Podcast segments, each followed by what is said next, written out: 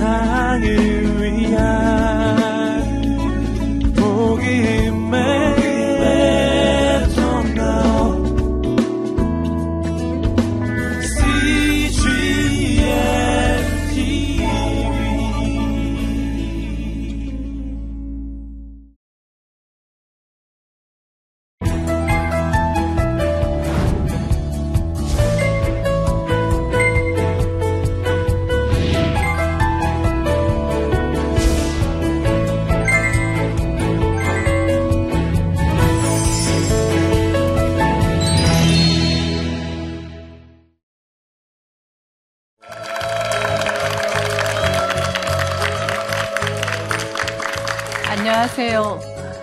쉼터 위드하우스를 섬기는 정진입니다.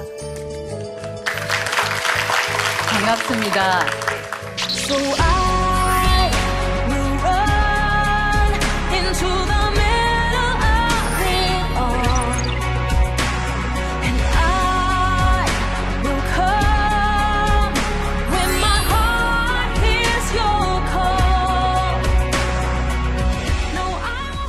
정신 건강에 욕심이 다르게 말하면 두려움이 미치는 영향에 대해서 강의를 하려고 왔는데 아까 제가 미리 부탁을 드려서 우리 안에 도대체 두려움이 있나? 있다면 어떤 두려움이 있나? 그를 여쭤봤는데요. 각양각색의 두려움이 여러분 안에 제 안에 있습니다. 직장, 결혼, 건강, 신앙생활의 내적인 문제, 그 다음에 뭐 부부간의 갈등, 여러 가지. 그것이 다 우리들이 가지고 있는 우리들의 문제입니다. 오늘 제가 이 두려움을 쉼터에서 가장 많이 접하는 사람들의 정신적으로 힘들어서 쉼터를 와서 어떤 사람은 잠시 낮에 어떤 분은 며칠, 어떤 분은 몇 달, 길게는 1년이 넘게 함께 생활하면서 어, 아침 예배 드리고 그다음에 함께 산책 가고 함께 텃, 텃밭에 가서 같이 일하고 그다음 들어와서 같이 밥 짓고 설거지 같이 나누고 청소 다 같이 하고 그리고 책도 같이 읽고 그다음 저녁 시간에 같이 감사하는 시간을 같이 나눌 때까지 일거수일투족을 이렇게 지켜보면서 우리 안에 있는 가장 큰 아픔, 그것이 결국 정신적으로 힘들어 약을 먹게까지 하는데 가장 큰 문제가 바로 두려움이더라고요. 그런데 안타깝게도 우리는 이런 두려움에 사로잡힐 때 나만 겪는 줄 알고, 나만 심하게 앓는 줄 알고, 그래서 어쩌면 더 깊게, 더 깊게 빠져들어갈지도 모릅니다. 어, 그런데 이 두려움이 도대체 병원에서 많이 심하게 두려우면 두려움 조절하기 위해서 약을 주거든요. 근데 아예 두려우지 않고 우울하지 않게 만드는 약을 주는 게 아니고 너무 심하지 않을 수 있도록 너무 흥분하지 않을 수 있도록 너무 화가 아, 치닫지 않을 수 있도록 돕는 약을 주지요. 근데 그거를 어, 제때에 도움을 못 받고 심해져서 가면 그때는 병원을 오래 신세를 지면 제가 아는 쉼터에 왔던 분 중에 30여 년을 어, 병원 안에서 입원해서 지낸 분도 계세요. 근데 그러한 모든 문제를 우리가 그 원인이 어디에서 왔을까? 어디서부터 두려움이 왔나? 그래서 찾아봤더니 욕심이 잉태해서 죄를 낳고 죄가 장성해서 사망을 낳는다. 이 말씀이었어요. 그래, 그럼 이거 욕심 누구부터 부렸나? 난 욕심 있는 거 알아. 우리 부모도 있는 거 알아. 근데 그럼 도대체 이 욕심 누구부터 시작했나? 이렇게 추적해서 올라가 볼 때 제 첫 번째 사람이 있어요. 우리가 다 아는 아담과 하와였습니다. 아담과 하와가 하나님하고 함께 즐거웠게 지내고 늘 교제할 때 그땐 아니었는데 어느 한순간에 슬며시 욕심이 생겼어요. 우리 다 아는 성경 기절. 보암직도 하고 먹음직도 하고 지혜롭게 할 만큼 탐스럽기도 하게 보였던 동산 중앙에 있는 선악과 그게 갑자기 따먹고 싶은 거예요. 욕심이었죠, 그죠? 그가 욕심을 부렸습니다. 그리고 딱 따먹었어요. 그런데 그 이후에 일어나는 현상들은 그것을 우리가 죄라고 부른다면 그 죄의 양상은 오늘 우리에게 일어나는 거나 하나도 다르지 않더라고요. 제일 첫 번째 우리가 볼 수 있는 게 수치심입니다. 어떻게 해요? 아담과 하와가 벗었으므로 치마를 엮어서 자기 수치를 가렸어요. 수치심이 제일 먼저 등장하는 정서적 감정이에요. 그 다음에 또 보여진 게 뭐냐면 수치심 다음에 하나님 낯이 두려워서 피하였더라. 숨었어요. 그래서 두려웠어요. 두렵다는 단어가 성경에 나와요. 그러면 이제 아담과 하와가 두려워하고 그래서 욕심 때문에 생겨난 게 수치심, 수치심이 확장돼서 두려움을 안겨줬고, 근데 그 두려움은 어, 어디까지 가냐면 이제 가인과 아벨에게 가보면 어, 보세요. 가인에게도 수치심이 있단 말이에요. 어떤 수치심?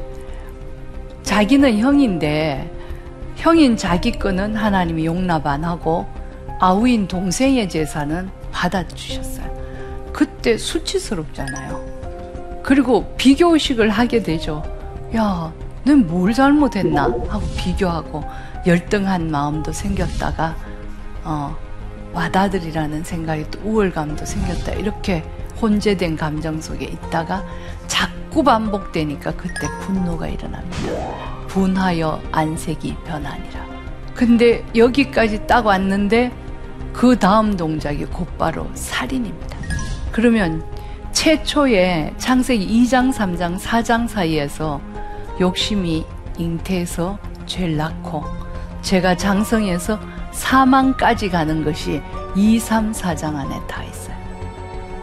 그리고 그것은 그때부터 지금까지 아담 이후의 인생에게 다 있는 일이에요. 누구도 예외 없이. 그러니까 우리가 한번 그 부분을 상세하게 보자 말이죠.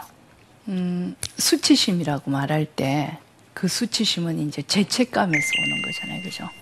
근데 죄책감이 수치심을 가져오게 하면 자기도 모르게 자꾸 잘난 사람하고 못난 사람하고 비교하면서 어떨 땐 자기의 잘난 점을 지나치게 생각하면서 우쭐거리면서 우월감을 가지다가 또 어느 순간에 금방 남보다 못한 자기의 모습을 보면서 자꾸만 열등감에 사로잡힙니다.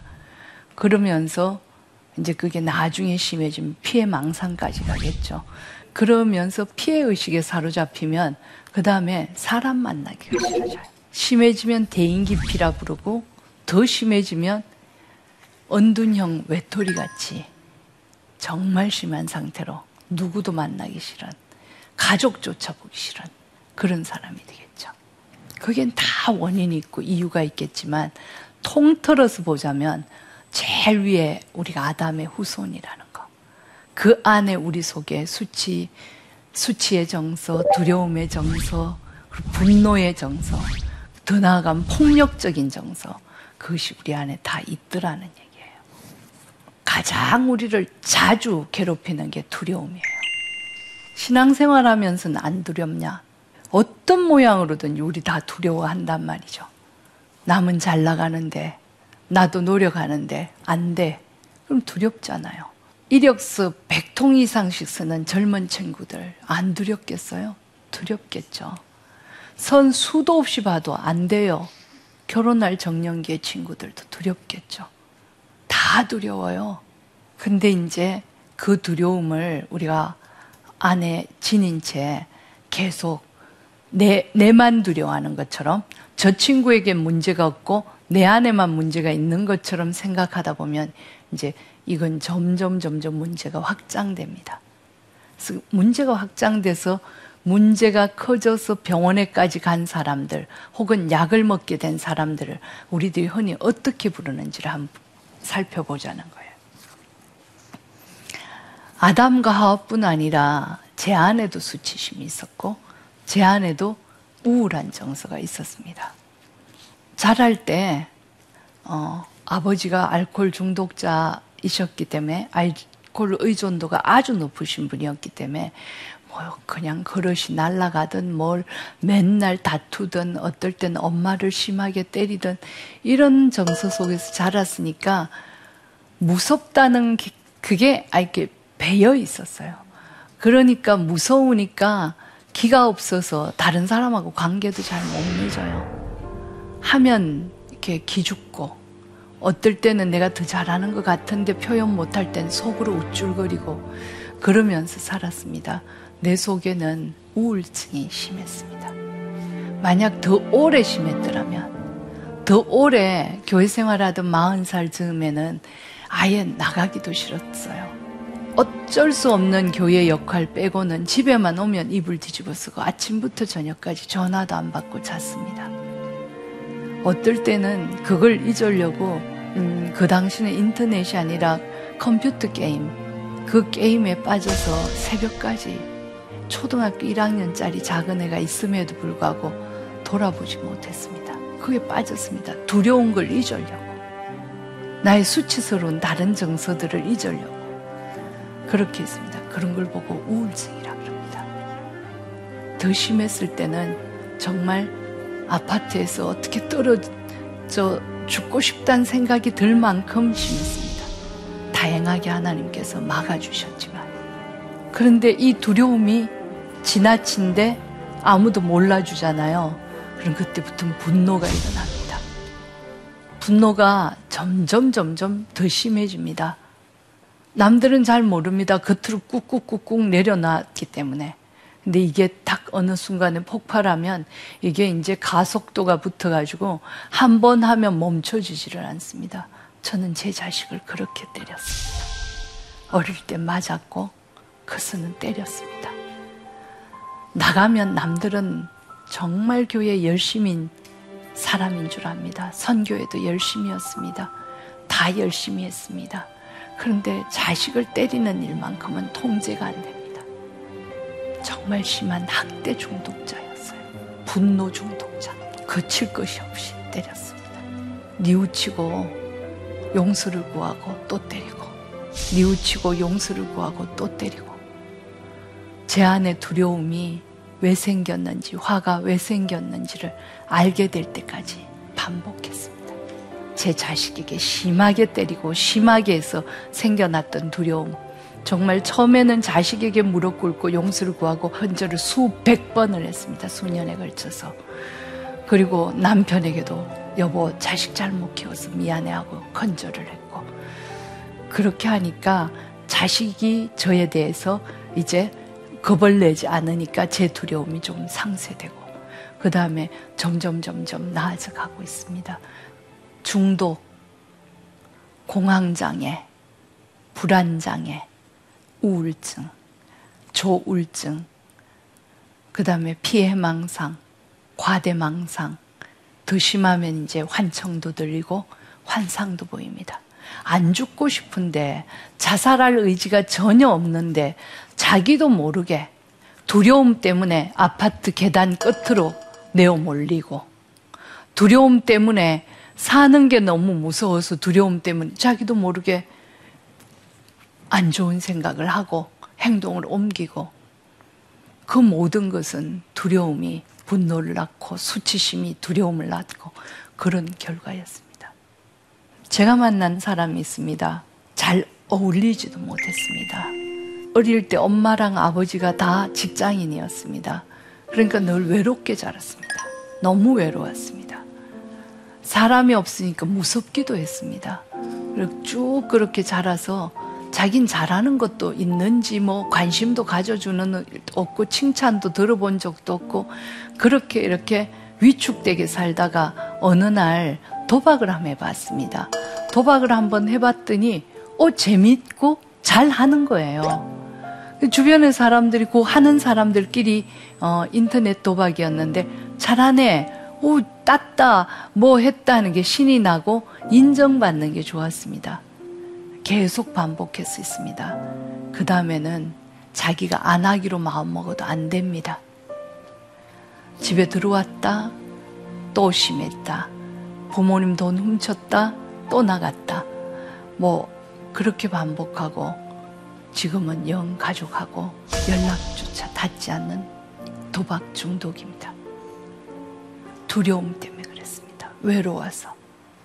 그런데 제가 이 강의를 이제 정리하자고 치면 이 두려움 죄 때문에 왔다면 그런데 이 두려움 해결할 분은 둘째 아담인 예수 그리스도밖에 없습니다.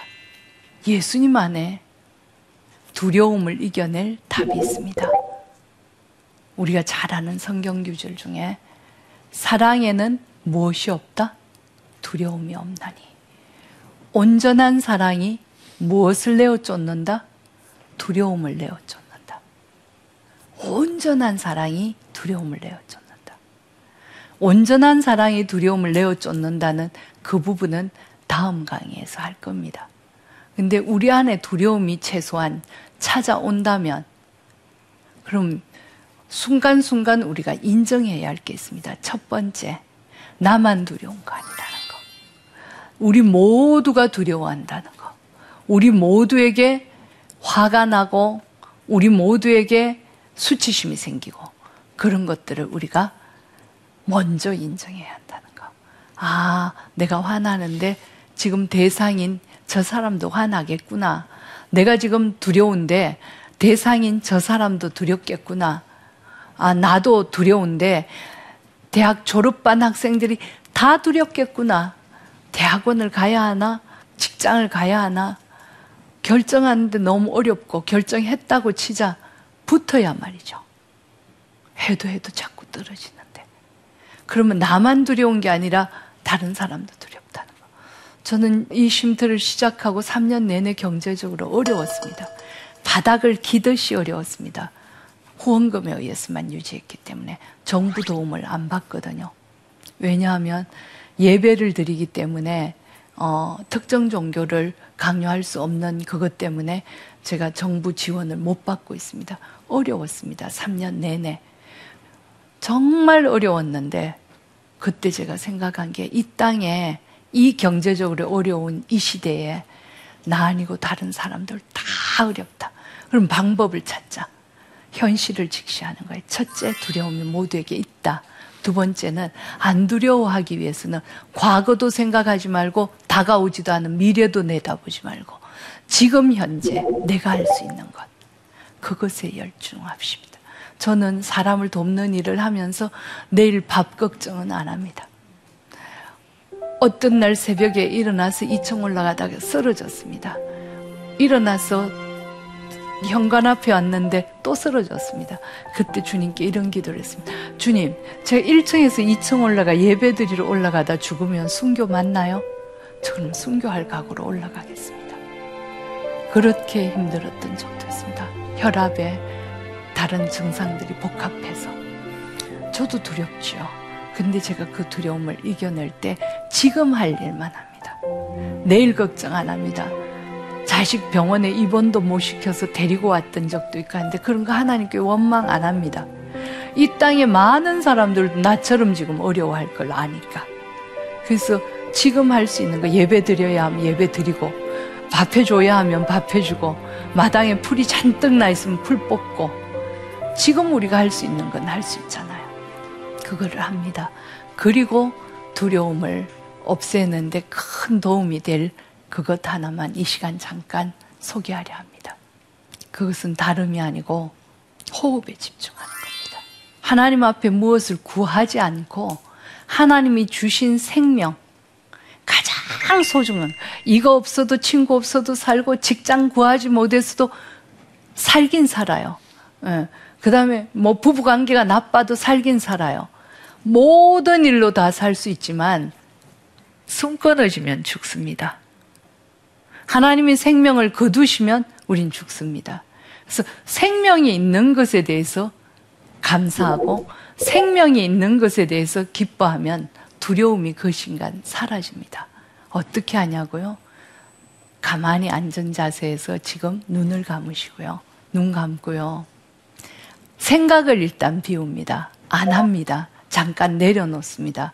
그리고 모든 총력을 기울여서 숨 내쉬고 숨 들이쉬는 것을 하는데 내쉬는 숨은 내 안에 있는 걱정, 두려움, 수치심, 분노가 다 밖으로 나갈 듯이 숨을 깊게 내쉬고 반대로 들이쉴 때는 내 안에 하나님이 주신 생명을 이해한 그 감사함이 발가락 끝까지 그 세포에까지 전해질 듯 천천히 깊게 들이쉽니다.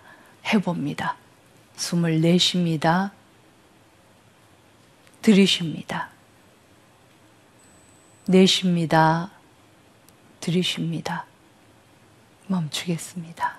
여기 중에요. 방금 이것을 하고 지금 제 마음은 평안합니다. 나는 참 평화로웠는데요. 난 되게 자유로웠는데요. 난 되게 마음이 가벼웠는데요. 그것이 그것이 두려움을 이겨내는 가장 쉽게 할 수 있는 방법입니다. 예, 강의 여기까지입니다.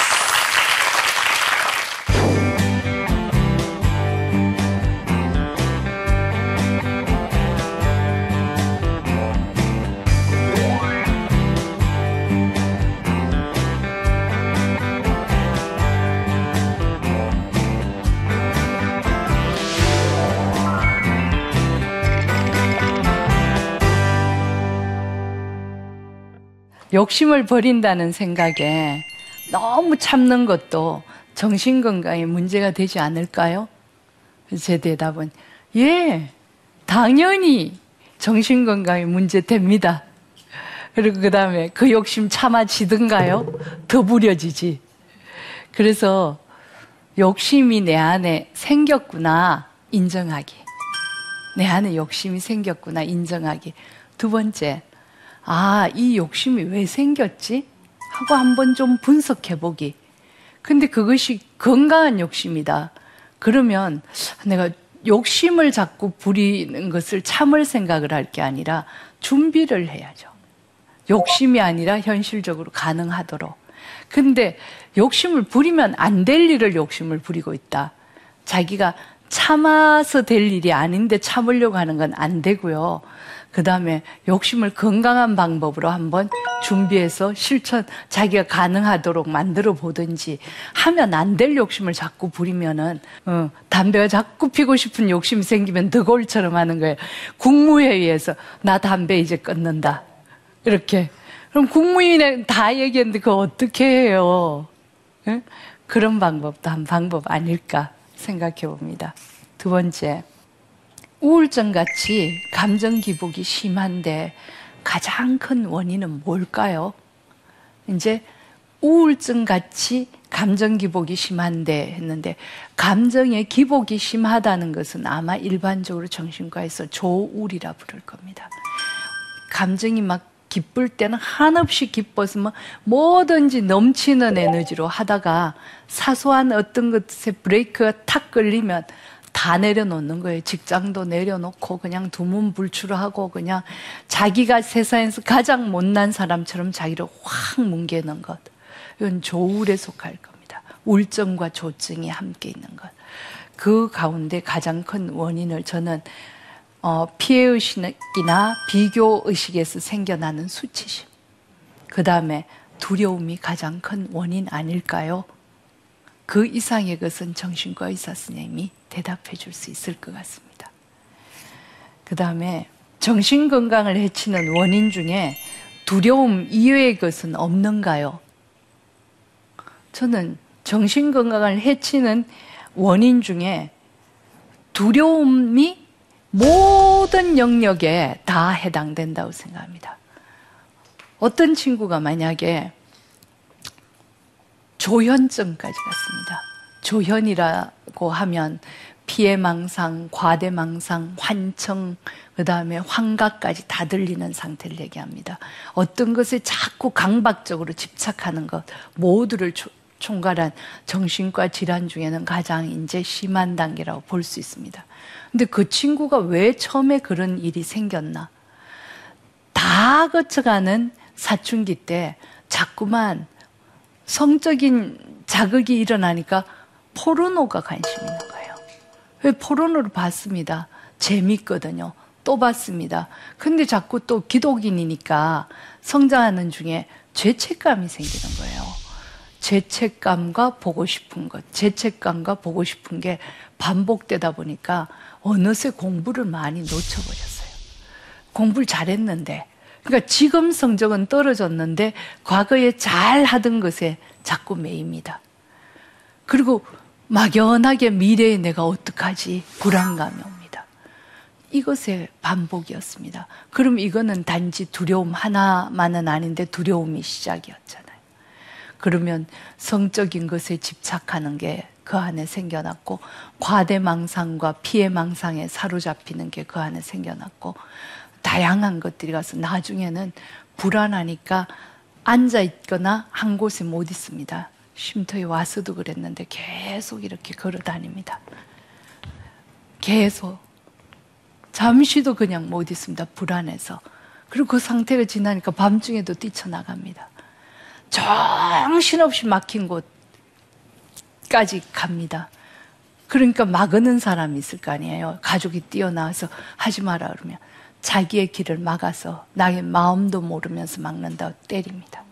그 제일 밑바닥에 두려움, 수치심 그런 것들이 자리했을 것입니다. 쉼터를 찾아온 사람들 어, 마포대교까지 가고 성수대교까지 가고 그 위험 그 지경까지 갔다가 전화하고 찾아오고 그래서 오랜 기간에 거쳐서 그의 두려움 그것에 사로잡혀서 길에 가다가도 벌떡거리고 밤에 잘 때 부득부득 이를 갈고 그리고 계속 떨고 그런 친구가 변해서 변해서 자기가 학교까지 되돌아가는 그런 것들을 보면 두려움 하나만 잘 다스리면 그리고 우리가 가장 응급한 방법으로 호흡하는 것부터 시작해 보면 그러면 우리가 아마 두려움을 이기는데 큰 도움이 있을 것입니다. 나머지는 두려움을 어떻게 해결할 수 있는지는 사랑이 어떻게 영향을 미치는지 두 번째 시간에 알려드렸습니다. 이상입니다. 우리 아이가 술을 먹어요. 조금 먹지 않고 많이 먹어요. 또 술이 취해서 먹습니다. 12시 직전까지 엄마 죽고 싶어. 난 못 살 것 같아. 네가 얼마나 속상하면 이렇게 했나. 그거를 이해하고 그런 것이 사랑이라는 거. 아이가 조금씩 변해가기 시작하는데 엄마 잘못했어요. 그 이후로 두려움이 점점 점점 가셨습니다. 사랑은 두려움을 내어줬습니다. 사랑에는 놀라운 힘이 있습니다.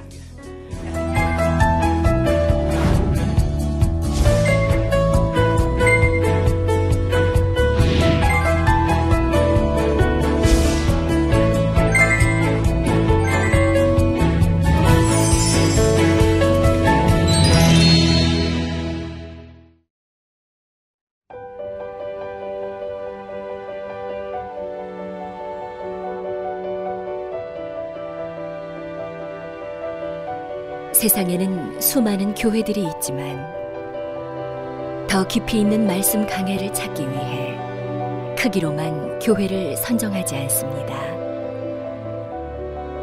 보다 좋은 영적 콘텐츠를 더 많이 나누기 위해 방송비를 받지 않습니다.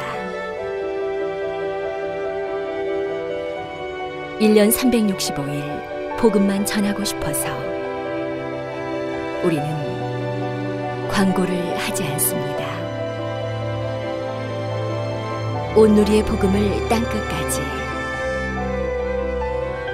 CGN TV와 함께 땅끝 성교사가 되주세요